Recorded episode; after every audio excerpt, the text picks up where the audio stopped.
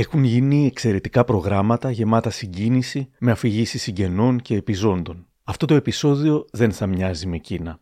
Δεν έχει σκοπό ούτε να συγκινήσει, ούτε να θυμώσει. Έχει σκοπό να αναλύσει και να ενημερώσει, παρουσιάζοντας μόνο τα δεδομένα για τον νόμο περί ευθύνης υπουργών, για το μπάζωμα του χώρου, για τις ευθύνες του Καραμανλή, για την εξεταστική, για το φορτίο του δεύτερου τρένου, για τις διαμαρτυρίες περί συγκάλυψης, για την Ευρωπαϊκή Εισαγγελία. Θα θέσουμε τα κρίσιμα ερωτήματα και θα προσπαθήσουμε να ανακαλύψουμε τη σκληρή αλήθεια για την εγκληματική τραγωδία των τεμπών.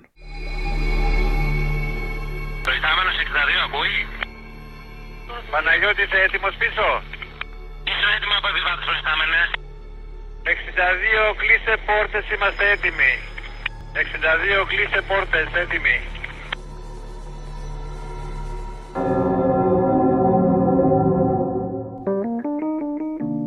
Είναι τα podcast της LiFO.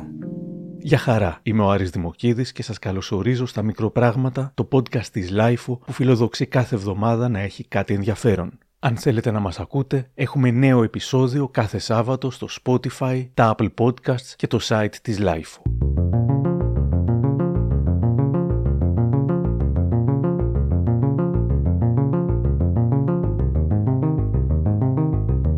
Ξέροντας πως αυτό το επεισόδιο των μικροπραγμάτων μπορεί να το ακούσουν κάποτε άνθρωποι που δεν είχαν καν γεννηθεί το 2023, ξεκινάω με ένα περιεκτικό αλλά συντομότατο χρονικό από την ΕΡΤ. Έχει κόσμο μέσα.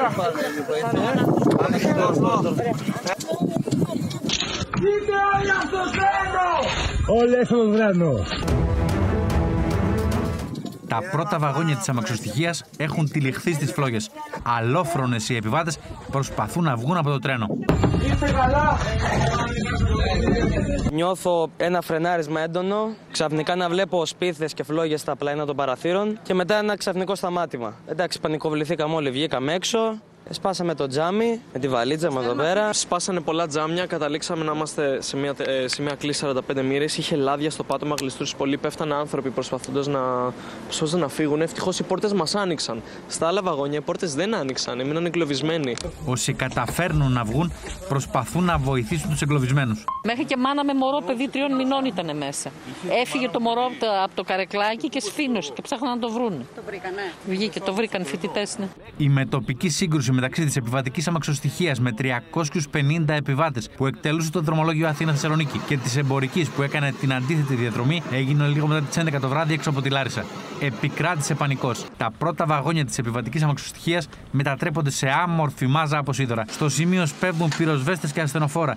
Η πρώτη ενημέρωση κάνει λόγο για 15 νεκρούς και για πάνω από 80 τραυματίες. Στο σημείο φτάνει ο Υπουργός Υγείας. Οι τραυματίες μεταφέρονται στα νοσοκομεία. Πάμε στα νοσοκομεία, εδώ πέρα γίνεται επιχείρηση. Παρόλο που στο σημείο υπάρχει διπλή γραμμή, τα δύο τρένα βρέθηκαν στην ίδια. Ε, λέει υπάρχει σύγχυση στις γραμμές. Ακούμε δύο κοπέλες, τώρα δεν ξέρω το χαρακτηρισμό στα τρένα, πώς λέγονται οι βοηθοί, να λένε Μα πού είναι αυτός ο προϊστάμενος, είναι πίσω, τι μαλακίε είναι αυτές. Στο ένα λεπτό, μπαμ. Όταν ακούς τον μηχανοδηγό να μιλάει με τον υπεύθυνο εισιτηρίων και να λέει Πάμε και όπου βγει, σίγουρα είσαι προεδριασμένο για το κάτι θα πάει κατά. Ναι, το άκουσα μέσα των ασυρμάτων. Πάμε και όπου βγει αναχώρησε από την άνοδο. Τώρα για ποιο λόγο βρέθηκε στην κάθοδο, ερευνάται το, το αίτιο. Στο αστυνομικό τμήμα έχουν προσαχθεί ο Σταθμάρχης και ο κλειδούχος Λάρισας με αίματα ακόμη στο πρόσωπο οι πρώτοι επιβάτες φτάνουν στη Θεσσαλονίκη. Κάποιοι μας είπαν πραγματικά ότι πίστευαν ότι θα πεθάνουν, κατάφεραν, βγήκανε. Παιδί μου, παιδί μου, το παιδί μου. Το παιδί μου. Ήταν πολύ τρομακτικό. Μαμά με πιάνει, είμαι χτυπημένη. Η ανησυχία κορυφώνεται για όσους δεν έχουν νέα από τους δικούς τους ανθρώπους. Και εμείς ακούμε ότι και εσείς περιμένουμε άλλα δύο λεωφορεία. Από εκεί και πέρα τίποτα.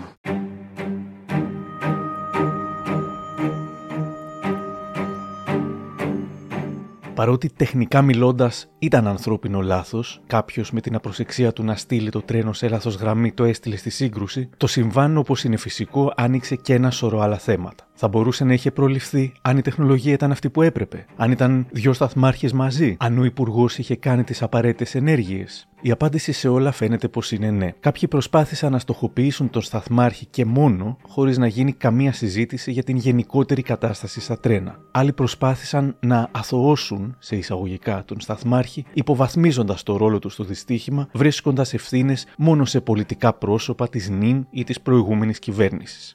Η αλήθεια είναι πως δεν μπορούμε να υποβαθμίσουμε το ρόλο ενός υπαλλήλου που, αν είχε κάνει σωστά τη δουλειά του και ακολουθώντας την απλή διαδικασία, το Α τρένο στην άνοδο, το Β στην κάθοδο, το δυστύχημα δεν θα είχε συμβεί. Και δεν μπορούμε να υποβαθμίσουμε το ρόλο και όποιου άλλου εργαζόμενου έχει τυχόν ευθύνες. Άλλωστε, έχουν ασκηθεί διώξεις και θα τους κρίνει η δικαιοσύνη.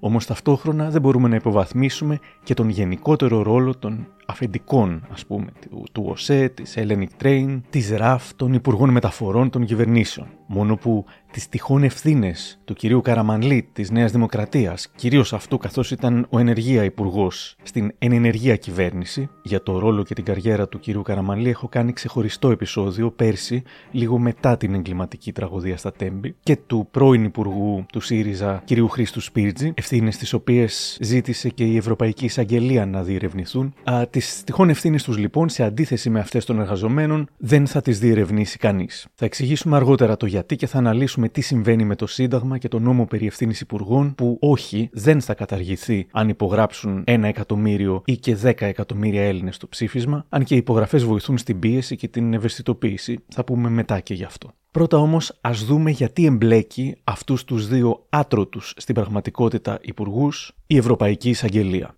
Όλα ξεκινούν από την περίφημη Σύμβαση 717.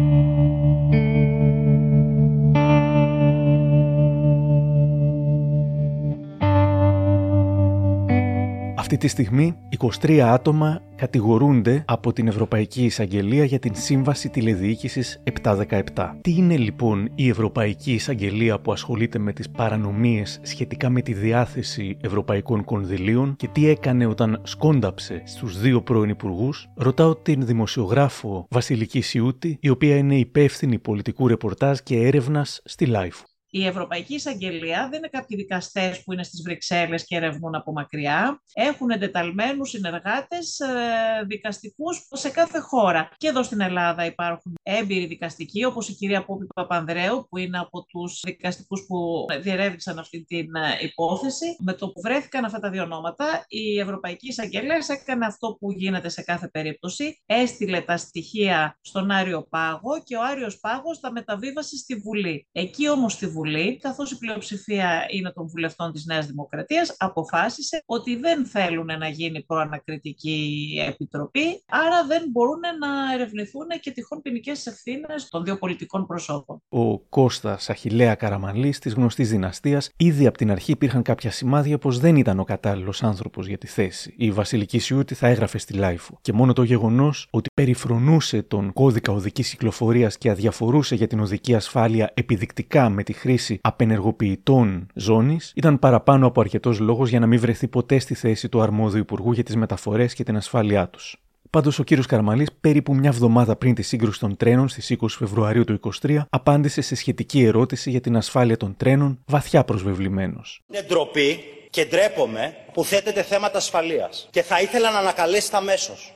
Είναι ντροπή. Όταν σας εξήγησα και το ξαναλέω ότι το γεγονός ότι αυτή τη στιγμή υπάρχουν ειδοί διασφαλίζουμε την ασφάλεια. Δια, διασφαλίζουμε την ασφάλεια. Επομένως πρόβλημα ασφάλειας δεν υπάρχει. Μια υπεύθυνη πολιτεία δεν μπορεί να παίζει με την ασφάλεια των επιβατών και έρχεσαι τώρα και μας κουνάτε για το δάχτυλο. Λίγο έλεος. Η κυρία Μαρία Καριστιανού, μητέρα της νεαρής Μάρθης που χάθηκε στο δυστύχημα και πρόεδρος του Συλλόγου Θυμάτων της Σιδηροδρομικής Τραγωδίας των Τεμπών, θα έλεγε για τον κύριο Καραμαλή. Γνώριζε με το πρόβλημα που έχουν τα τρένα με την ασφάλεια και όμως παρόλα αυτά φώναζε μέσα στη Βουλή λίγες μέρες πριν το δυστύχημα γιατί αισθάνθηκε προσβεβλημένο και γνώρισε πολύ καλά γιατί είχε λάβει όλα τα εξώδικα των μηχανοδηγών, αλλά τα είχε καταφωνιάσει στα συρτάρια του και τα είχε βγάλει από το μυαλό του ως άχρηστες πληροφορίες. Ο κύριος Καραμαλής παρετήθηκε ή και απομακρύνθηκε από την κυβέρνηση αρκετά σύντομα. Όμως, ως γνωστόν, κατέβηκε στις επόμενες εκλογές που έγιναν δύο μήνες αργότερα και οι πολίτες των Σερών τον ξαναέβαλαν στη Βουλή. Ο ίδιος θεωρεί ότι ανέλαβε την πολιτική ευθύνη, καθώς δεν πρόκειται να αναλάβει την ποινική και δεν θα τον αναγκάσει κανένας και πως ο λαός τελικά τον δικαίωσε.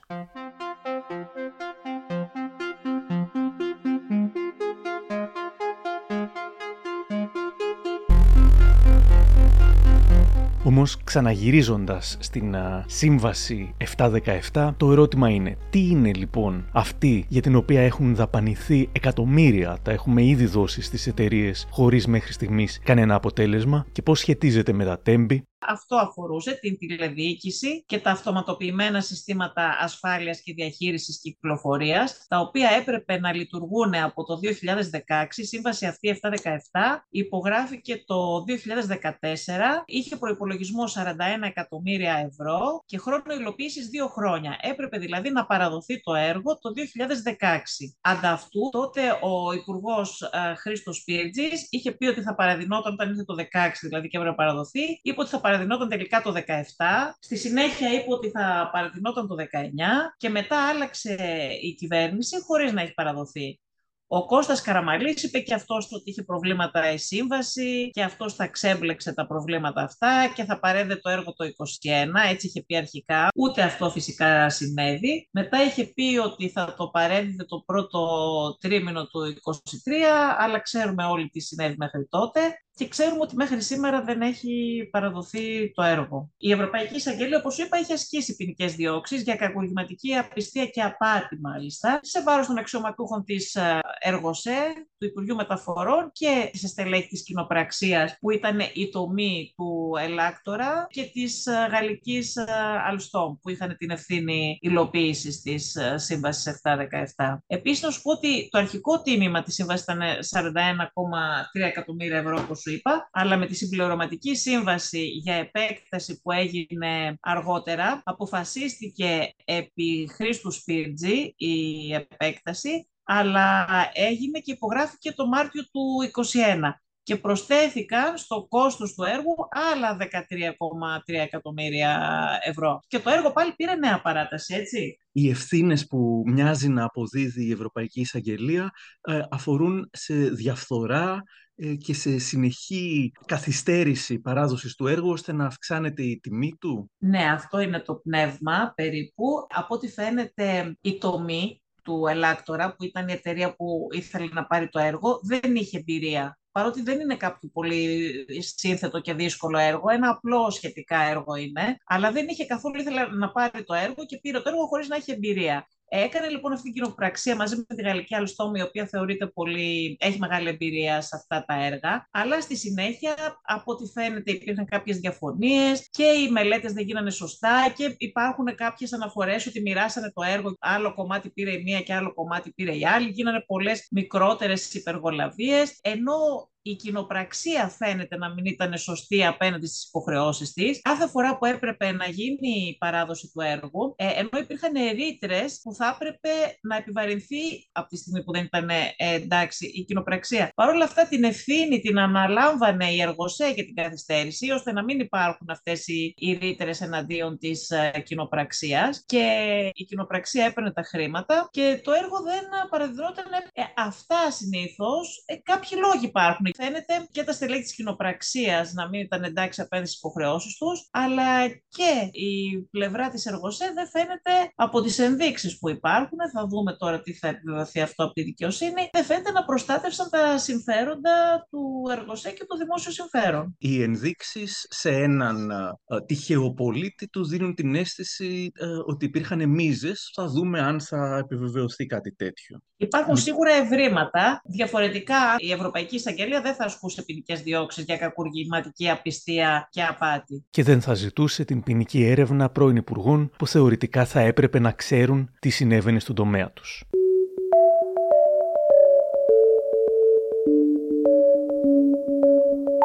Οι δημοσιογράφοι, όχι όλοι, οι περισσότεροι όμως, πιαστήκαμε αδιάβαστοι. Π.χ. εδώ στο Open, ο εργαζόμενος της Hellenic Train, Νίκος Κιουτσούκης, εξηγεί. Απεργίες γίνονται στη χώρα και εσείς ως συνδικαλιστής τα ξέρετε καλά. Δεν είδαμε να γίνουν απεργίες για Κάνετε τέτοιου λάθος. είδους θέματα. Οι Πότε έγινε απεργίες απεργία; λοιπόν οι οποίες έχουν προκηρυχθεί και από την Ομοσπονδία των Σιδηροδρομικών αλλά και από τα σωματεία μέλη της Ναι. για τα ζητήματα της ασφάλειας κυκλοφορίας, της αντικατάστασης του πεπαλαιωμένου τροχαίου υλικού αλλά και της ε, συνολικής ε, ε, αναβάθμισης του δικτύου των σιδηροδρόμων είναι άπειρες. Ξέρετε όμως τι γίνεται και ειδικότερα με τον νόμο 4808 του κυρίου Χατζηδάκη είναι απαγορευμένες κύριε Παπαδόπουλε οι απεργίες. Βγαίνουν παράνομες και να, να, καταχρηστικές μην, από τα να δικαστήρια. μην αναλωθούμε όμως στα συνδικαλιστικά. Μα να εσείς με ξανάρθουμε στο ρωτήσατε. σημείο. Ναι, ναι.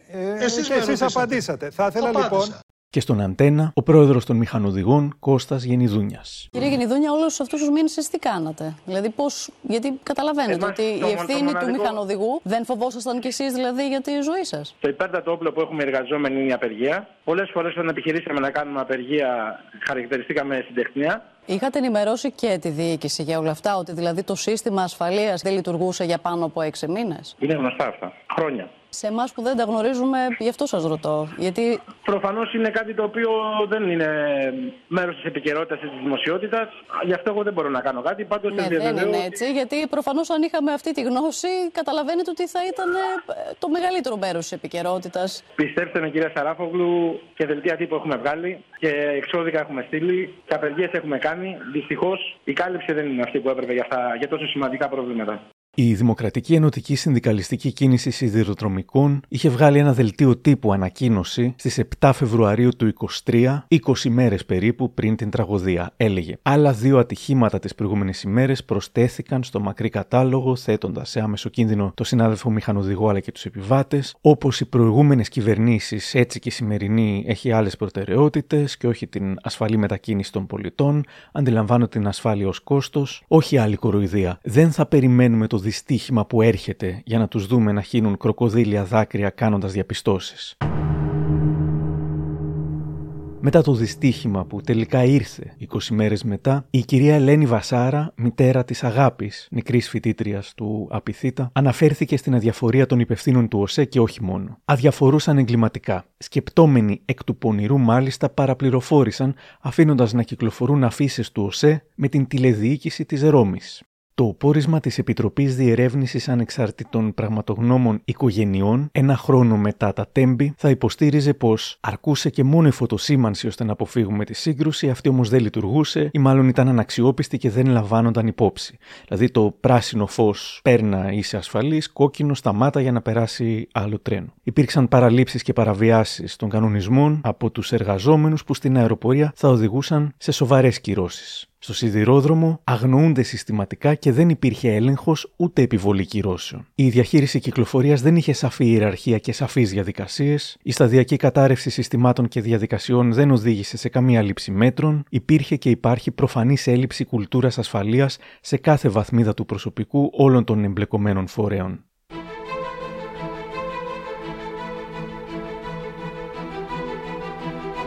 Για τον μοιραίο σταθμάρχη διαβάζω στα social media. Τελείωσε μόνο το δημοτικό, ήταν κτηνοτρόφος, έγινε αχθοφόρος, κατέληξε σταθμάρχης με μισθό 3,5 χιλιάρικα το μήνα. Η Ελλάδα σε μία πρόταση.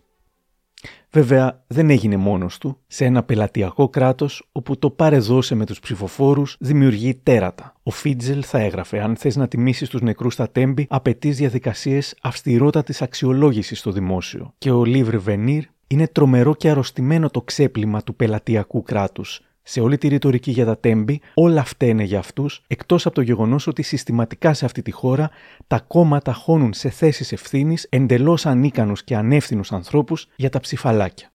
Οι ευθύνες του σταθμάρχη είναι προφανείς και είναι εύκολο να εντοπιστούν. Υπάρχουν όμως αναπάντητα ερωτήματα που είναι πολύ πιο δύσκολο να ερευνηθούν και εξίσου σημαντικό. Ο κύριος Αντώνης Ψαρόπουλος, πατέρας της 20χρονης Μάρθης, η μητέρα της είναι η Μαρία Καριστιανού, θα απαριθμούσε κάποια αναπάντητα μέχρι στιγμής ερωτήματα μέσω του ντοκιμαντέρ του politik.gr που παίχτηκε και στο Ευρωκοινοβούλιο. Δεν υπάρχει σαφής απάντηση πώς προήλθε η έκρηξη και η φωτιά μετά τη σύγκρουση των τρένων με αποτέλεσμα 28 επιβάτες, δικοί μας άνθρωποι, να απαθρακωθούν. Δεν υπάρχει πλήρη άρση τηλεφωνικών διαλέξεων των εμπλεκομένων σταθμαρχών, μηχανοδηγών, των μαξοστοιχειών, ώστε να γνωρίζουμε τι αντιλήφθηκαν, τι οδηγίες τους δόθηκαν και πώς αντέδρασαν. Δεν υπάρχει ακόμα σαφής απάντηση για ποιο λόγο απομακρύνθηκαν μέσα σε λιγότερο από μία εβδομάδα των ηχωμάτων από το σημείο της σύγκρουσης και πού μεταφέρθηκαν αυτοί, παρόλο που έχει ασκηθεί μηνυτήρια αναφορά εδώ και τέσσερις μήνες κατά παντός υπευθύνου. Είναι αλήθεια πως ο χώρος του δυστυχήματος καλύφθηκε μετά από μικρό χρονικό διάστημα από Χαλίκη και Πίσα χωρίς κάποιο επίσημο έγγραφο να έχει πιστοποιήσει ότι ολοκληρώθηκαν οι έρευνες και είναι ok να υπάρξει η ανάπλασή του. Η μητέρα της νεκρής φοιτήτριας Αγάπης Τσακλίδου θα έλεγε «Η τέφρα των ανθρώπων μας πετάχτηκε. Η ενέργεια αυτή αποτελεί ύψιστη ύβρη προς τους νεκρούς. Πρόκειται για ενέργεια που έγινε χωρίς καμία άδεια.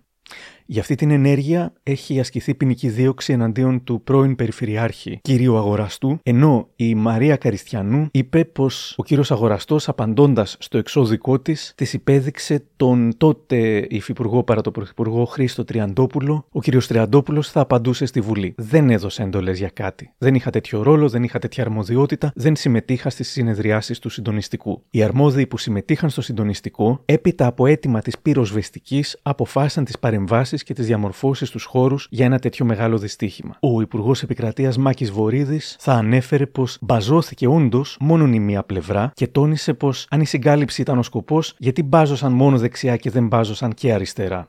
Εκείνες τις μέρες υπήρξαν πολλές εικασίες για το λόγο που έγινε το μπάζωμα. Ακούστηκε ότι μπορεί να μεταφερόταν πυρομαχικά για την Ουκρανία. Ακούστηκε ότι μπορεί να μεταφερόταν παράνομα ρωσικό πετρέλαιο σπάζοντας τις κυρώσεις που έχουν επιβληθεί στη Ρωσία. Ακούστηκε ότι μπορεί να έγινε για να μην βρεθεί το μαύρο κουτί που βρέθηκε τελικά τον Σεπτέμβριο. Η πιο ακραία εκδοχή ήταν πως μπαζώθηκε για να μην βρεθούν κι άλλοι νεκροί. Υπήρχε ως φήμη ότι αγνοούνταν εκατοντάδες, αλλά α, η κυβέρνηση το έκρυβε. Οι πραγματογνώμονες από την πλευρά της οικογένειας υποστηρίζουν πως κάποιες ουσίες που βρέθηκαν στο χώρο, όπως βουτάνιο, προπάνιο, ξυλόλιο κλπ., παραπέμπουν σε λαθρέο καύσιμο. Αυτό είναι κάτι που θα ερευνήσει ένας τρίτος πραγματογνώμονας στην συνέχεια. Για το λεγόμενο μπάζωμα, ο κυβερνητικός εκπρόσωπος Παύλος Μαρινάκης θα τόνιζε ότι στην πραγματικότητα ουδέποτε ο κύριος Αγοραστός κατονόμασε τον κύριο Τριαντόπουλο ως τον άνθρωπο που έδωσε την εντολή και συνέχισε ό,τι έγινε στο χώρο έγινε επειδή υπαγορευόταν από επιχειρησιακές ανάγκες, σε καμία περίπτωση δεν ήταν απόπειρα συγκάλυψης. Υπήρχε η επιχειρησιακή ανάγκη να φέρουν τους γερανούς για να βρουν τους περισσότερους τραυματίες, αλλά δυστυχώς και τους νεκρούς που υπήρχαν κάτω από τα βαγόνια. Ήταν μια αναγκαία διαδικασία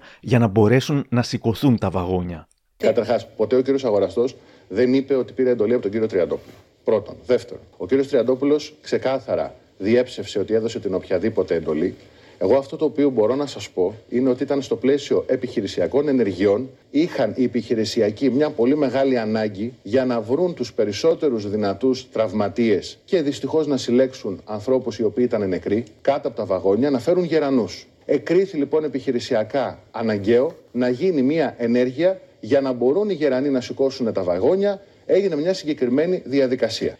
Η πυροσβεστική θα επιβεβαίωνε ότι όταν έφτασαν εκεί τα οχήματα της και χρειαζόταν να σηκώσει τα βαγόνια, ο χώρος δεν ήταν σταθερός και χρειαζόταν να υπάρχει ένα κομμάτι εδάφους μεγάλο το οποίο να ήταν σταθερό ώστε να μπορέσει να γίνει η επιχείρησή της. Και γι' αυτό και έγινε το λεγόμενο μπάζωμα. Τώρα, αν θα μπορούσε να είχε γίνει αλλιώς η απαραίτητη αυτή κατασκευή με κάποιο πιο προσωρινό ίσως τρόπο που όμως να ήταν το ίδιο σταθερός, αυτό δεν το γνωρίζουμε ήταν μια επιχειρησιακή ενέργεια των ανθρώπων οι οποίοι λειτουργούσαν στο πεδίο για να μπορέσουν να προχωρήσουν μια πολύ δύσκολη, μια διαδικασία η οποία ήταν τραγική. Ήταν μια διαδικασία που κανείς δεν θέλει να την κάνει και να αντικρίσει αυτές τις εικόνες με τον καλύτερο δυνατό τρόπο.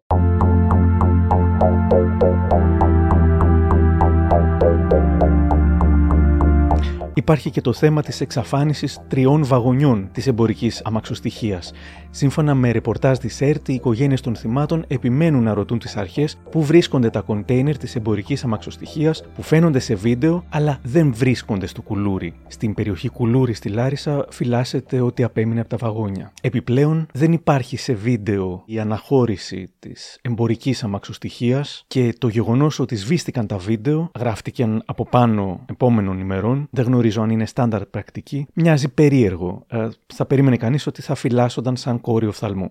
Όμως, στις 29 Φεβρουαρίου του 2024, μέσω του Μέγκα, μαθαίνουμε πως υπάρχει ελπίδα να ανακτηθούν τα κατεστραμμένα βίντεο ώστε να διαπιστωθεί τι φορτώθηκε στην εμπορική αμαξοστοιχεία πριν τη μοιραία διαδρομή. Φτάνοντας λοιπόν στην τελική ευθεία, ο εφέτης ειδικός ανακριτής και μετά την παραγγελία που του έδωσε η εισαγγελέα του Αριού Πάγου, ξαναβλέπει τα στοιχεία και εξετάζει και άλλες κινήσεις να κάνει. Όπως το να μπει ένας ακόμη πραγματογνώμονας, να μπει τρίτος πραγματογνώμονας, γιατί έχουμε τις, α, τα αντικρουόμενα συμπεράσματα και από την πρώτη πραγματογνωμοσύνη Ναι, ναι. που έγινε κατόπιν εντολής του και από αυτά τα συμπεράσματα που βγάζει ο τεχνικός σύμβουλος της οικογένειας και έχουμε και ένα πόρισμα του Γενικού Χημείου του κράτους. Όλα αυτά γύρω από τι, από τα υλικά, τα έφλεκτα υλικά που είχε πάνω το τρένο ή τα τρένα. Κυρίως βεβαίως όλα τα βλέμματα στρέφονται στην εμπορευματική αμαξοστοιχεία. Έτσι λοιπόν ο ανακριτής εξετάζει και δύο ακόμη κινήσεις. Ποιες είναι αυτές οι κινήσει, Να στείλει βιολογικό υλικό σε ειδικό εργαστήριο στον Καναδά, προκειμένου να εξετάσει αυτό το εργαστήριο, έχει την εξειδίκευση, αν υπάρχουν κάποιες ουσίες, κάποια υλικά πάνω εκεί που συνέβαλαν στην τραγωδία. Όπως επίσης να στείλει και τα βίντεο, εξετάζεται επίσης και αυτό, σε ειδικό εργαστήριο στο Λονδίνο, το οποίο μπορεί να ανακτήσει υλικό. Να ανακτήσει υλικό γιατί σε αυτά τα βίντεο πάνω έχουν γραφτεί και άλλα και μιλάμε για τα βίντεο που έχουν καταγράψει τη φόρτωση της εμπορευματικής αμαξοστοιχεία είναι- στη Θεσσαλονίκη. Ρωτώ σήμερα την α, Βασιλική Σιούτη Έχει υπάρξει σημαντική αμέλεια σε πάρα πολλά στάδια της διερεύνησης της υπόθεσης. Αν ακούσει κανείς τη συνέντευξη που έδωσαν οι πραγματογνώμονες της Ανεξάρτητης Επιτροπής που έφτιαξαν οι γονείς, τα μέλη της Επιτροπής αυτής είναι όλοι πάρα πολύ σοβαροί πραγματογνώμονες, επιστήμονες με επάρκεια, όλα όσα λένε στο πόρισμά τους είναι τεκμηριωμένα και δεν υπάρχει κάποια πολιτική μεροληψία, δεν θα μπορούσε κανείς βάσιμα να τους κατηγορήσει για κάτι τέτοιο. Δίνουν πάρα πολλά στοιχεία. Ε, υπήρχε δηλαδή πάρα πολύ μεγάλη προχειρότητα, υπήρχε αμέλεια, ενώ ο χώρος αυτός έπρεπε να είναι αποκλεισμένος για όλους τους υπόλοιπους, εκτός από όσους είχαν το καθήκον της ε, έρευνας, μπορούσε να πηγαίνει εκεί σχεδόν όποιος ήθελε, χωρίς να ελέγχεται. Το ότι δεν κάλεσαν όλους τους μάρτυρες που θα μπορούσαν να δώσουν πληροφορίες, και αυτό είναι ένα τέτοιο στοιχείο, και το γεγονός ότι αποφεύγουν να διερευνήσουν τυχόν ποινικές ευθύνες των πρώην Υπουργών. Αν θέλουν πραγματικά η κυβέρνηση και οι ελληνικές αρχές να ρίξουν φως πραγματικά στην υπόθεση και να τιμωρηθούν όλοι οι ένοχοι όποιοι κι αν είναι, δεν έχουν κανένα λόγο να αρνούνται την προανακριτική επιτροπή. Αν οι πρώην υπουργοί δεν ευθύνονται, τότε δεν θα βρεθούν και στοιχεία εναντίον τους και δεν έχουν να φοβούνται κάτι. Δεν μπορώ να γνωρίζω αν υπάρχει κάποιο είδους συγκάλυψη. Παραθέτω απλά τα στοιχεία που γνωρίζουμε. Όμως είναι βέβαιο πως οι συγγενείς των νεκρών δεν νιώθουν και πολύ σίγουροι ότι η δικαιοσύνη νοιάζεται για αυτούς. Παραδείγματος χάρη, η κυρία Μαρία Καριστιανού στον Αθήνα 984 θα αποκάλυπτε τι της είπε η εισαγγελέας του Αριού Πάγου. Είναι δυνατόν να ακούμε τέτοια πράγματα από τη δικαιοσύνη; Είναι δυνατόν να πηγαίνω εγώ στην εισαγγελία του Αρίου Πάου και να μου λέω αυτά τα πράγματα και τι να μου πει ναι, είναι μεπτό, δεν είναι μεπτό, είναι ποινικά κολάσιμο ή οτιδήποτε να μου λέει τι να κάνουμε, αυτά συμβαίνουν. Πάτε στην εκκλησία να σας βοηθήσει, κοιτάξτε μπροστά τη ζωή σας. Έτσι σας είπανε. Η δικαιοσύνη σας είπε πάτε στην εκκλησία και κοιτάξτε μπροστά τη ζωή σας και δεν ξέρω αν υπάρχει έγγραφο μπαζώματος. Με πήραν τηλέφωνο και μου το είπαν. Σοβαρά μιλάμε. Ακριβώς. Μπορείτε να καταλάβετε πώς φεύγαμε εμείς για να πάμε σπίτια μας. Ακόμα πάντως κι αν πήγαινε ένας συγγενής στην εκκλησία με όλη την οργή και την πίκρα που έχει, δεν αποκλείεται να άκουγε τον ιερέα και μάλιστα εδώ όχι έναν τυχαίο ιερέα, αλλά τον Μητροπολίτη Λάρισας να τους λέει να μην κάνουν θόρυβο.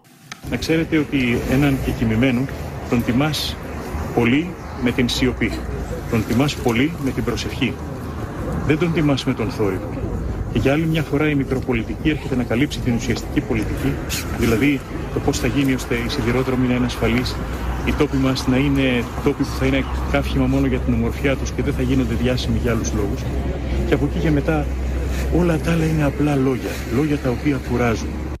Αυτά τα είπε από το σημείο της τραγωδίας σε ανθρώπους που θρηνώντας έκαναν θόρυβο ζητώντας δικαίωση. Υπάρχει η αίσθηση πως η Εκκλησία μερικές ε, ημέρες πριν είχε κάνει χαμό για τον γάμο για όλους, αλλά στο θέμα των τεμπών ζητούσε σιωπή. Υπήρξε βέβαια και ένας παπάς που διάβασε τα ονόματα των νεκρών κλαίγοντας. Ήταν η εξαίρεση στην αφωνία της λαλίστατης κατά τα άλλα Εκκλησίας μια σημαντική εξαίρεση.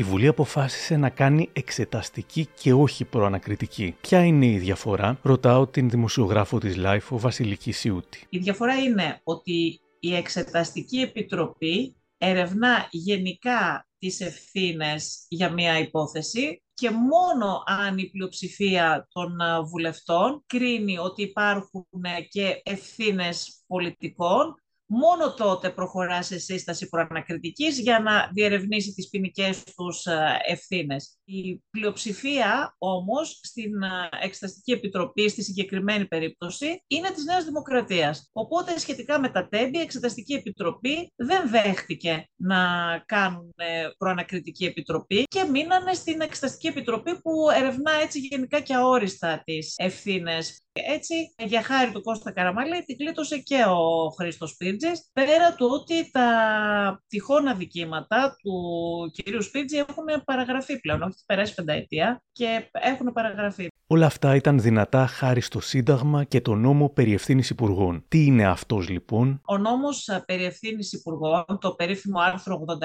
δηλαδή του Συντάγματος, λέει ότι μόνο η Βουλή έχει την αρμοδιότητα να ασκεί δίωξη κατά όσων διατελούν ή διατέλεσαν μέλη της κυβέρνησης για ποινικά δικήματα που έκαναν κατά την άσκηση των ε, καθηκόντων τους. Όχι η δικαιοσύνη δηλαδή, όπως για όλους τους υπόλοιπους πολίτες. Όλους τους υπόλοιπους πολίτες τους κρίνει η δικαιοσύνη και το άρθρο 86, ο νόμος περί ευθύνης υπουργών, λέει ότι τους υπουργούς και τους υφυπουργούς, νυν πρώην, δεν τους κρίνει η δικαιοσύνη, μόνο η Βουλή έχει την αρμοδιότητα να ασκεί δίωξη για αυτούς. Και ακόμα και αν στο πλαίσιο οποιασδήποτε ανάκριση ή προκαταρκτικής εξέτασης για οποιαδήποτε υπόθεση προκύψουν κάποια στοιχεία που σχετίζονται με υπουργούς, σταματάει δηλαδή αμέσως η δικαιοσύνη με το που θα πέσει στο όνομα ενός υπουργού ή πρώην υπουργού, ε, σταματάει η δικαιοσύνη να τον ερευνά και στέλνει τα στοιχεία αυτά αμέσως στη Βουλή, χωρίς καμία καθυστέρηση. Νόμοι που προστάτευαν μέλη της κυβέρνησης υπήρχαν ήδη από τον 19ο αιώνα με ένα σκεπτικό που έχει ένα αλφα νόημα. Για να προστατεύονται τα μέλη μιας κυβέρνησης από κακόβουλες ε, και καταχρηστικές ε, διώξεις, από πολιτικούς αντιπάλους ή από συμφέροντα που τυχόν έχουν θίξει κτλ.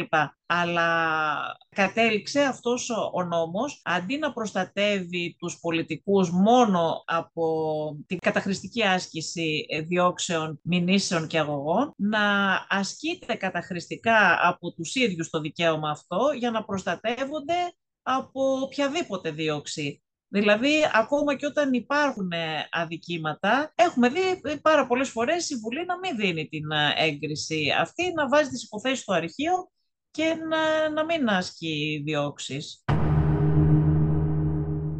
Σε λίγο θα δούμε πώς οι πολιτικοί βγήκαν εκτός του κάδρου των ευθυνών και πώς μπορεί να αλλάξει αυτό. Πρώτα όμως όσα συνέβησαν στην Εξεταστική Επιτροπή της Βουλής, η οποία ξεκίνησε τις εργασίες της στις 23 Νοεμβρίου του 2023. Υπήρξε η πρόταση για διακομματικό προεδρείο, ώστε να υπάρχει κάποιο είδους αμεροληψία. Η Νέα Δημοκρατία απέρριψε την πρόταση και με οριακή πλειοψηφία πρόεδρος βγήκε ο Δημήτρης Μαρκόπουλος, βουλευτής της Νέας Δημοκρατίας και δημοσιογράφος παλιά του πρώτου θέματος. Ο κύριος Μαρκόπουλος θα γινόταν viral πολλές φορές μέσω βίντεο, όχι για πολύ καλούς λόγους, και όσα είπε συζητήθηκαν ίσως και περισσότερο από ουσιώδη πράγματα που ακούστηκαν στην Επιτροπή. Επικρίθηκε αρχικά πως μετά τον ανασχηματισμό έκανε χιούμορ σε μια τόσο σοβαρή διαδικασία για μια τραγωδία με τόσους νεκρούς. Για να κάνουμε και λίγο χιούμορ, η Επιτροπή μας είναι και κάπως γουρλίδικη. Δύο πολύ καλοί και άξιοι συνάδελφοί μας, ο κύριος Ανδρέας Νικολακόπουλος και η κυρία Ιωάννα Λιτρίβη, υπουργοποιήθηκαν.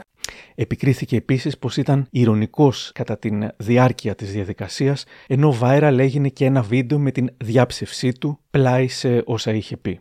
Έλεγαν επί πέντε ημέρες ότι εγώ γύρισα και είπα ότι διασκεδάζω στην Εξεταστική Επιτροπή. Προφανώς δεν είπα αυτό. Μα είναι δυνατόν. Είναι δυνατόν. Γυρίζει η κυρία Πέρκα σε κάποια στιγμή και μου λέει κύριε Μαρκόπουλο, γιατί ρωτάτε συνέχεια; Να σας ενημερώσω, είναι τουλάχιστον η τριακοστή φορά να σας μάθω τις διαδικασίες αφού δεν τις έχετε καταλάβει τόσες μέρες. Ο κανονισμός της Βουλής μου δίνει το περιθώριο διευκρινιστικών ερωτήσεων. Και γυρίζω και τη λέω ναι, κυρία Πέρκα, νομίζετε ότι εγώ εδώ διασκεδάζω στην Επιτροπή; Όταν είναι τόσες ημέρες στην Επιτροπή, κυρία Πέρκα, τι να κάνω άλλο. Το διασκεδάζω. Προφανώς δεν είπα αυτό. Μα είναι δυνατόν. Τι να κάνω άλλο. Το διασκεδάζω. Και γυρίζω και της λέω ναι, κυρία Πέρκα, νομίζετε ότι εγώ εδώ διασκεδάζω στην Επιτροπή. Μερικά ενδιαφέροντα πράγματα που ακούστηκαν στην Επιτροπή. Ο Ιωάννης Χαλκιάς, που μετήχε στην Τριμελή Επιτροπή Εμπειρογνωμόνων, είπε πως οι ευθύνες ξεκινάνε από κάτω και μπορούν να φτάσουν μέχρι πάνω. Καταλήξαμε ότι έγιναν φοβερά λάθη, θα έλεγε, ξεκινώντας από τον ανθρώπινο παράγοντα, ο οποίος λειτουργήσε λαθεμένα σε όλες τις δραστηριότητές του, και φτάνοντας στα τεχνολογικά συστήματα τα οποία δεν λειτουργούσαν ή δεν λειτουργήσαν. Ευθύνες έχει ο Σταθμάρχης, ευθύνες έχει ο επιθεωρητής που τον όρισε και τον άφησε μόνο του, ευθύνες ενδεχομένως οι άλλοι δύο σταθμάρχες που έφυγαν αντί για τις 11 η ώρα νωρίτερα, ευθύνες η Διεύθυνση Κίνησης του ΟΣΕ, η Διεύθυνση Προσωπικού, η Εργοσέ, ευθύνες προφανώς έχει και η ΡΑΣ και η Hellenic Train, ευθύνη προφανώς και στο Υπουργείο, διότι ως εποπτεύων όλου του τομέα των σιδηροδρόμων, προφανώς κάποια πράγματα έπρεπε να έχουν γίνει καλύτερα. Απαντώντας σε σχετικές ερωτήσεις, ο κύριος Χαλκιάς επισήμανε πως ο μηχανοδηγός έπρεπε να σταματήσει την αμαξοστοιχεία και ότι η συνεννόησή του με τον σταθμάρχη ήταν καφενιακή. Τόνισε δε ότι και οι μηχανοδηγοί έπρεπε να τηρούν ευλαβικά τον Γενικό Κανονισμό Κυκλοφορίας, που παρότι έχει τα χάλια του, αλλά έστω και αυτόν αν τον τηρούσαν, θα μπορούσε να είχε αποφευχθεί το ατύχημα. Αν υπήρχε βέβαια το σύστημα ECTS και ταυτόχρονα γινόταν και ανθρώπινα λάθη, είπε πως θα είχε αποφευχθεί το δυστύχημα. Ενώ για το αν θα χαρακτήριζε παράνομη την πρόσληψη του συγκεκριμένου σταθμάρχη, ανέφερε πως ναι, τη μετάταξή του προφανώς, προδήλως παράνομη.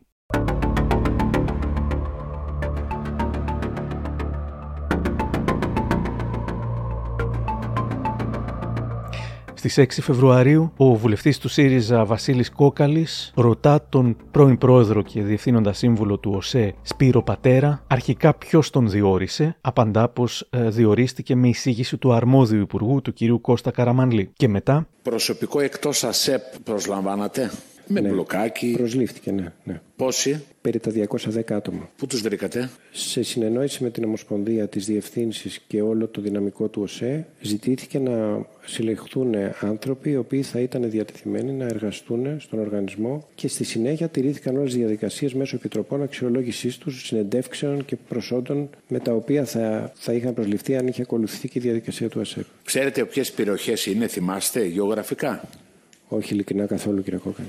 Πάρα πολλοί είναι από τις αίρες. Τυχαίο προφανώς. Δε, δεν το θυμάμαι.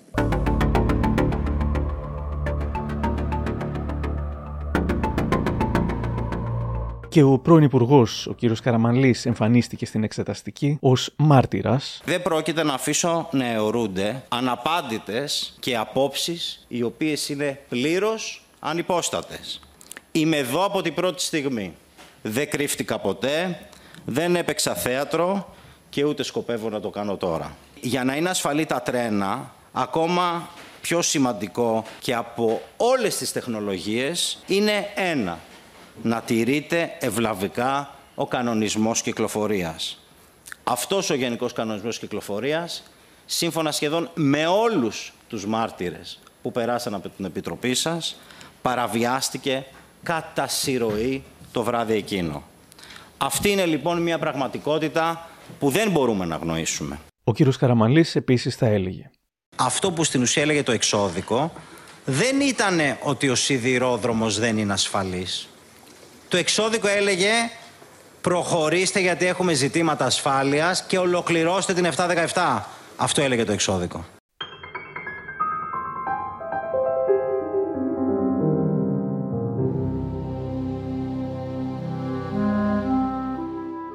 Υπεύθυνη πολιτικού ρεπορτάζ και έρευνα της Life ο Βασιλική Σιούτη είχε κάνει ρεπορτάζ για την παρουσία του Καραμανλή στην εξεταστική. Και σήμερα μου λέει. Επέμεινε στον ισχυρισμό του ότι δεν έφταιγε η μη ολοκλήρωση του έργου της τηλεδιοίκησης και της φωτοσήμανσης και ότι η μόνη αιτία ήταν ότι παραβιάστηκε ο κανονισμός λειτουργίας. Λες και ακόμα και έτσι να ήταν, λες και δεν είχε την ευθύνη ο αρμόδιος υπουργός για την διασφάλιση της στήρησης του κανονισμού λειτουργίας.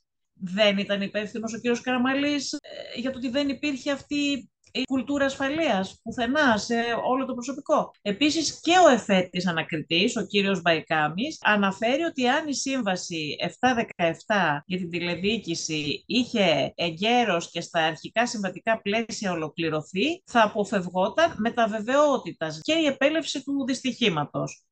Άρα αυτά είναι ισχυρισμοί του ε, κυρίου Καραμαλή, οι οποίοι όμως είναι αβάσιμοι, δεν στηρίζονται πουθενά. Είναι απλώς οι ισχυρισμοί του. Αρνείται δηλαδή να παραδεχτεί ότι η φωτοσήμανση και η τηλεδιοίκηση ήταν απαραίτητη. Επέμεινε στην κυβερνητική αφήγηση του ανθρώπινου λάθους και μόνο. Αλλά και πάλι, Άρη, δεν είναι έτσι όπως το λέει φυσικά, αλλά και έτσι να ήταν, όπως το λέει, για την επιλογή των ανθρώπων που έκαναν τα λάθη, ποιος ευθύνεται. Είχαν επιλεγεί οι κατάλληλοι άνθρωποι με τα κατάλληλα προσόντα και την επαρκή εκπαίδευση, όπως αποδείχθηκε εκ των υστέρων, όχι. Στα περίεργα της εξεταστικής ήταν και η άρνηση του διευθύνοντα συμβούλου της Hellenic Train Μαουρίτσιο Καποτόρτο να υπογράψει την κατάθεσή του στην Επιτροπή, αφού του την έδωσε. Επικαλέστηκε την ποιότητα της διερμηνίας. Ο κ. Μαρκόπουλος θα έλεγε πως τέτοιου είδους ενέργειες εκ μέρους του κ. Καποτόρτο δυσχεραίνουν το έργο της Επιτροπής μας και ενδεχομένως υποκρύπτουν κάποιο είδους σκοπιμότητα. Ενδεχομένως να λειτουργούν και παρελκυστικά. Μάλιστα, μετά από σχετική πρότασή του, η Επιτροπή αποφάσισε ομόφωνα να ζητήσει από τους δύο διερμηνείς που ανέλαβαν τη μετάφραση να υπογράψουν τα σχετικά πρακτικά και αν χρειαστεί να ξανακούσουν το ηχητικό υλικό των εν λόγω συνεδριάσεων. Στις 20 Φεβρουαρίου, η Εξεταστική Επιτροπή εξαντλεί τον αρχικό κατάλογο των μαρτύρων και κλείνει τις διαδικασίες χωρίς να δοθεί δεύτερη παράταση.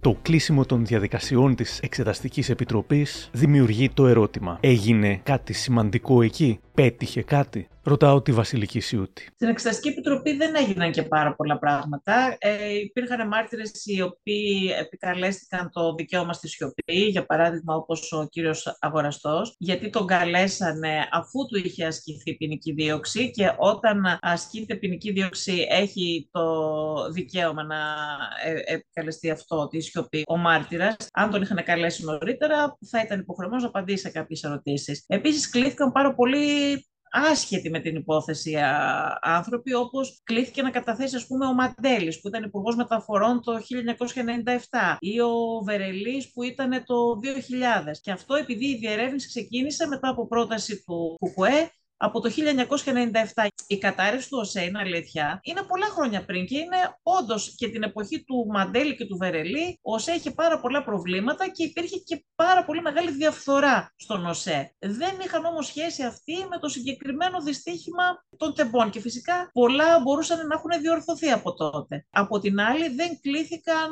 μάρτυρες οι οποίοι θα είχαν να πούνε πολλά. Δεν κλήθηκε ο Χρήστος Τριαντόπουλος που ήταν ο αρμόδιος υφυπουργός πολιτικής προστασίας δεν κλήθηκε ο πρώην πρόεδρος και διευθύνων σύμβουλος του ΟΣΕ, Κώστας Φιλιόπουλος, ο οποίος ήταν από τον Σεπτέμβριο του 19 μέχρι τον Ιούνιο του 2020 διευθύνων σύμβουλος του ΟΣΕ για λίγους μήνες και ο οποίος ε, υπέβαλε την παρέτησή του ε, στέλνοντας επιστολή διαμαρτυρίας και στον Πρωθυπουργό για να τον ενημερώσει. Τώρα ακούγεται, δεν το ξέρουμε όμως αυτό ακόμα. Στην επιστολή αυτή αναφερόταν και σε δυσλειτουργίες για προβλήματα του οργανισμού. Σίγουρα είχε μια σύγκρουση με τον Υπουργό Κώστα Καραμαλή, αυτό το γνωρίζουμε. Δεν κάλεσαν επίσης τον Κώστα Λακαφώση, που το ζήτησαν αυτό κάποια μέλη της Εξεταστικής Επιτροπής, τον πραγματογνώμονα και μέλους της Ανεξάρτητης Επιτροπής Διερεύνησης που έχουν φτιάξει γονείς. Είναι ένας σοβαρός ερευνητής, επιστήμονας και αρκετού ακόμα. Τον Γενιδούνια, που είναι ο πρόεδρος των μηχανοδηγών, δεν τον κάλεσα ε, με την αιτιολόγηση ότι επειδή είναι στην Κεντρική Επιτροπή του ΣΥΡΙΖΑ, αλλά αυτό δεν είναι τώρα. Πάρα πολλοί έχουν πολιτική ιδιότητα και από τους υπόλοιπους και διοικήσεις στον ΟΣΕ και στον ΕΡΓΟΣΕ είναι διοικήσεις που επιλέγονται από τους υπουργούς και είναι πρόσωπα που έχουν συγκεκριμένη πολιτική ταυτότητα κάθε φορά.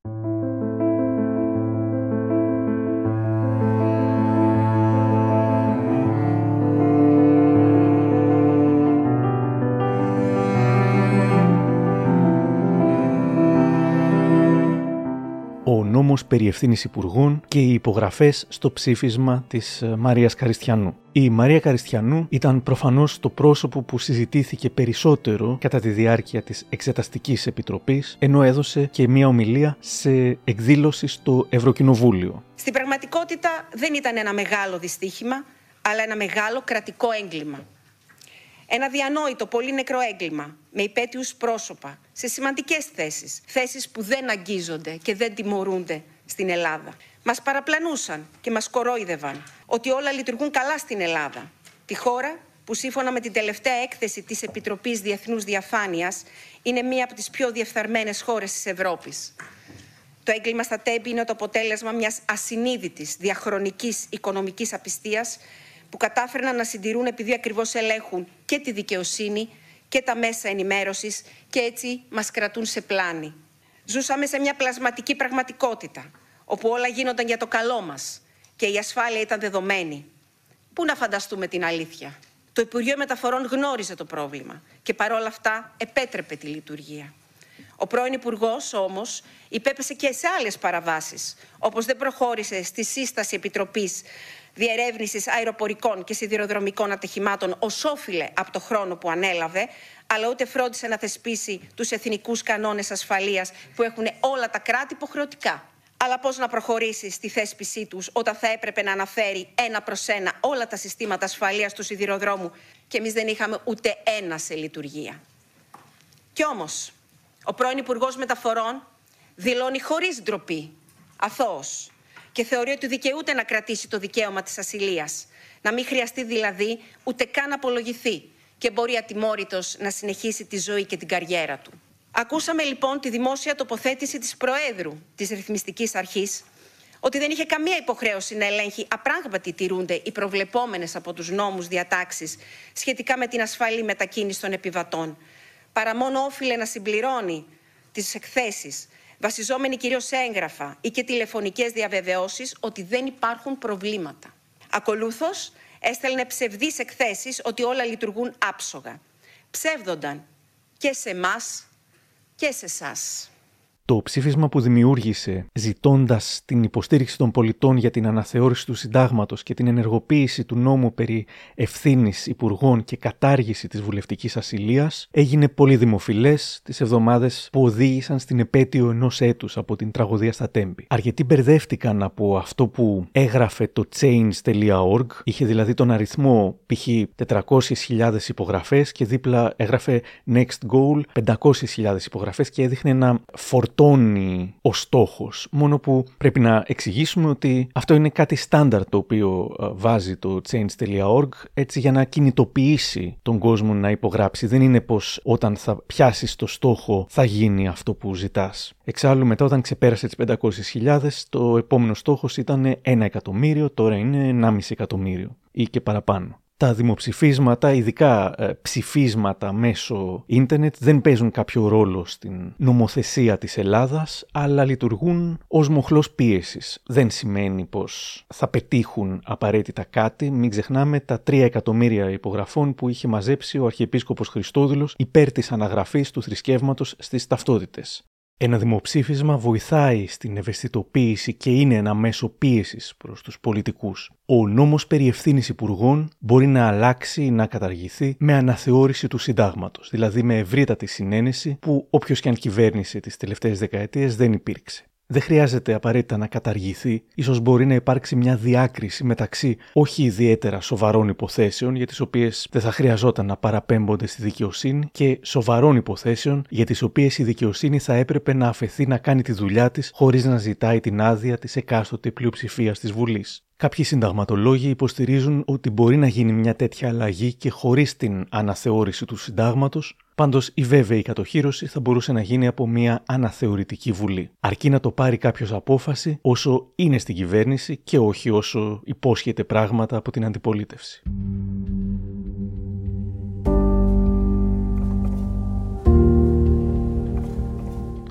Και σήμερα τι συμβαίνει;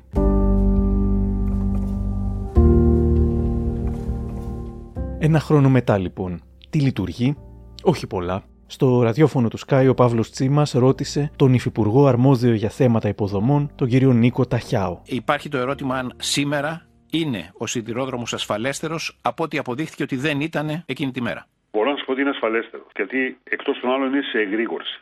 Αυτό είναι σαφές. Εκείνο που θέλω να ξεκαθαρίσω είναι ότι η απόλυτη ασφάλεια, έτσι πώ το έχουμε στο μυαλό μας, δεν υπάρχει. Ακόμα και αν εγκατασταθούν τα συστήματα, απόλυτη ασφάλεια στον σιδηρόδρομο δεν θα υπάρχει. Αν με ρωτούσατε για το μετρό το ίδιο, θα σας έλεγα ότι το μετρό είναι ένα κλειστό σύστημα, αλλά είναι ένα ελεγχόμενο απολύτως σύστημα, φυλασσόμενο σύστημα. Εκεί ναι, εκεί μπορεί να η ασφάλεια να αγγίξει απόλυτα επίπεδα. Κοιτάξτε, ελεγχόμενη θα είναι φυλασσόμενη δεν μπορεί να είναι στο σύνολό της, δεν είναι τόσο εύκολο. Το βλέπετε ότι υπάρχουν παντού παρεμβάσεις, υπάρχουν παντού και σε κάθε περίπτωση και υπονομεύσεις του συστήματος, το βλέπετε. Τα οποία παρεμπιπτόντως συνεχίζονται ακόμη. Υπάρχει ακόμη αυτός ο βαδαλισμός των γραμμών, η κλοπή υλικών κλπ. Βεβαίως υπάρχει. Σε ένα μεγάλο βαθμό υπάρχει, βεβαίως υπάρχει. Mm. Υπάρχει ακόμα αυτό δεν θα γλιτώσουμε από ό,τι φαίνεται για πολλά χρόνια. Αλλά δεν υπάρχει μόνο εδώ, υπάρχει και στο εξωτερικό. Οπότε, σε τι φάση βρίσκεται το δίκτυο, Από την Αθήνα Ψυχή Ανεργύρου μέχρι την νότια είσοδο της Σύραγγας της Όθριος, ναι. είμαστε και με διπλή σιδηροδρομική γραμμή και με ηλεκτροκίνηση και, και με σηματοδότηση και με τηλεδιοίκηση. Από τη Σύραγγα της Όθριος, από την νότια είσοδο της Σύραγγας της Όθριος μέχρι τον Άγιο Στέφανο της Λαμίας, εκεί έχουμε διπλή γραμμή, αλλά δεν έχουμε ούτε σηματοδότηση ούτε τηλεδιοίκηση και ο λόγος λέγεται Ντάνιελ. Mm. Οι καταστροφέ είναι σημαντικές, είναι πάρα πολύ σημαντικές. Πόσο χρόνο υπολογίζετε ότι θα πάρει για να. Τον Άγιο ε, Στέφανο μέχρι τη γυρίσουν; Λάρισα ουσιαστικά έχουμε μονή γραμμή που δεν έχει σηματοδότηση. Έχουμε μια τοπική μόνο τηλεδιοίκηση στο Παλαιοφάρσαλο. Από τη Λάρισα μέχρι τη Θεσσαλονίκη έχουμε διπλή γραμμή. Ναι. Έχουμε και τηλεδιοίκηση, έχουμε και σηματοδότηση. Λοιπόν, θα χρειαστούμε ουσιαστικά μέχρι το τέλος του 2025 πολλή δουλειά, την έχουμε ξεκινήσει ήδη, για να μπορέσουμε να αποκαταστήσουμε τις γραμμές. Είναι και οι γραμμές Παλαιοφάρσαλος, Καλαμπάκα και Λάρισα Βόλο που θέλουν ανάταξη. Αυτό είναι ένα συνολικό κόστος 470 εκατομμυρίων ευρώ προπολογισμός. Μέσα ο ΣΕ έχει ετοιμάσει τις μελέτες και τους εμείς εξασφαλίσουμε τον προπολογισμό. Μια από τις πολλές αιτίες του δυστυχήματος ήταν επίσης το, το γεγονός ότι ο μηχανοδηγός του τρένου δεν είχε επικοινωνία με τον ε, σταθμάρχη ή με το άλλο τρένο. Αυτό τώρα Ε, ε, υπάρχει. ε, έλειπε το ZSMR. Το ZSMR όχι, δεν υπάρχει ακόμα. Δεν υπάρχει ακόμα. Υπάρχει το VHF. Δηλαδή, αν είχε υποθεί ως το VHF ότι ένωση γραμμή καθόδου, θα το άκουγαν όλοι. Ένα δεύτερο που τότε, εν πάση περιπτώσει, εκτός από την τηλεδιοίκηση, ήταν ότι δεν έχουμε εγκαταστήσει αυτό το ευρωπαϊκό σύστημα ελέγχου των ε, σιδηροδρόμων, το ETS, ETCS.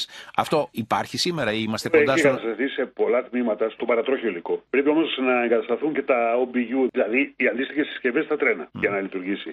Η ΓΕΟΣΕ τρέχει πάρα πολύ αυτή τη δουλειά για να μπορέσουμε πραγματικά να δώσουμε όπου αυτή τη στιγμή λειτουργεί το ETCS ασφάλεια στον κόσμο. Αλλά είναι σίγουρο ότι το τέλος του 2025 ε, η γραμμή τουλάχιστον από Αθήνα μέχρι Θεσσαλονίκη και σίγουρα μέχρι Προμαχώνα και Ιδωμένη θα έχει την απόλυτη ασφάλεια, στο βαθμό που περιέγραψα ότι μπορεί να υπάρχει αυτή η ασφάλεια χωρίς τον ανθρώπινο παράγοντα, που ζητάει ο κόσμος. Θα μπορεί να κυκλοφορεί δηλαδή με τα τρένα με απόλυτη ασφάλεια. Έχοντας ακούσει το πλάνο, ελπίζουμε και απαιτούμε να ολοκληρωθεί χωρίς άλλες καθυστερήσεις και χωρίς άλλες παρατάσεις των παραδόσεων του έργου. Μέχρι τότε όμως.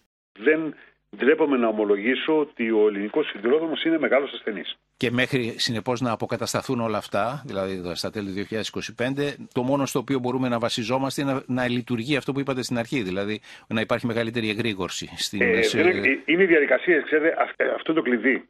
Ότι στην Ελλάδα πολλές φορές τρέφουμε μια περιφρόνηση στις διαδικασίες, γιατί θεωρούμε ότι είμαστε και λίγο πιο ξύπνοι από τους υπόλοιπους ε, ανθρώπους. Και σου λέει εντάξει, εμείς παιδί μου τα προβλήματα τα λύνουμε, έχουμε τον τρόπο μας.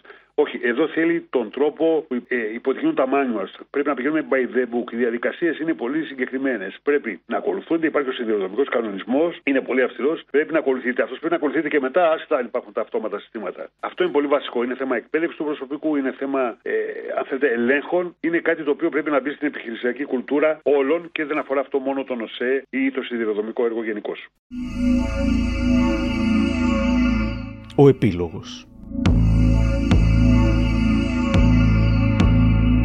Τελικά υπάρχει ελπίδα για την αλλαγή του νόμου περί ευθύνης υπουργών που σε διάφορες μορφές υπάρχει στο Σύνταγμα από το 1844. Ρωτάω την δημοσιογράφο Βασιλική Σιούτη. Η αλήθεια είναι ότι όλοι καταγγέλουν κάθε φορά την κυβέρνηση, όλα τα κόμματα καταγγέλνουν κάθε φορά την εκάστοτε κυβέρνηση ότι συγκαλύπτει και προστατεύει τους υπουργούς της κτλ. Αλλά όποτε βρίσκονται αυτοί στην θέση τους κάνουν πάλι τα ίδια. Οπότε Κανένας δεν το έχει κάνει μέχρι τώρα. Ακόμα και ο ΣΥΡΙΖΑ που ήταν προεκλογική του δέσμευση πριν ε, πάρει την εξουσία η αναθεώρηση του συντάγματος και η κατάργηση του νόμου περί ευθύνης υπουργών, πέντε χρόνια που κυβέρνησε δεν πήρε καμία πρωτοβουλία γι' αυτό, παρότι ήταν ε, σαφής προεκλογική του δέσμευση. Δεν έκανε τίποτα. Αυτή η κυβέρνηση στην αναθεώρηση του 19 κατήργησε την σύντομη παραγραφή των αδικημάτων που αφορούσε τα πολιτικά πρόσωπα. Είναι ένα στοιχείο αυτό θετικό, αλλά δεν αρκεί.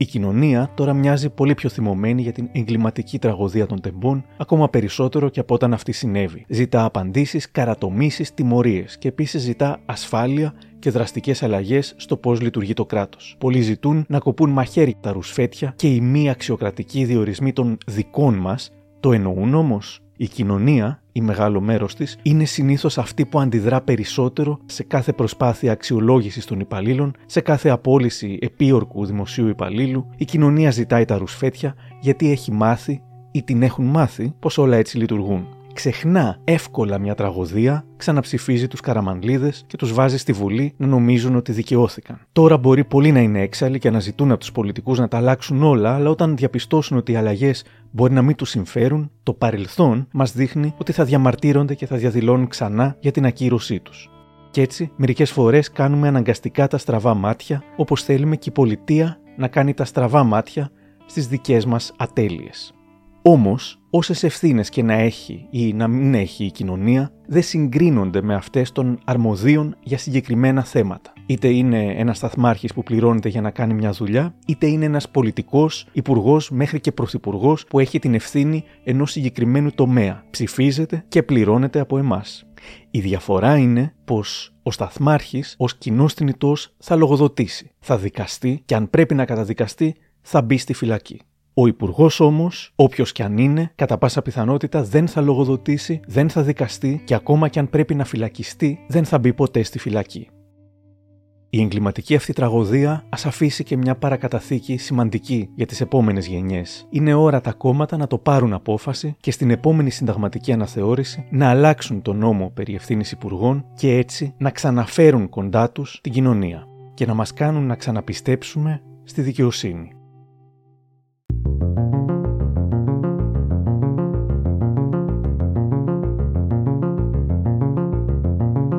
Κάπου εδώ τελειώσαμε. Και αν θέλετε να μας ακούτε, ακολουθήστε μας στο Spotify, τα Google ή τα Apple Podcasts. Για χαρά!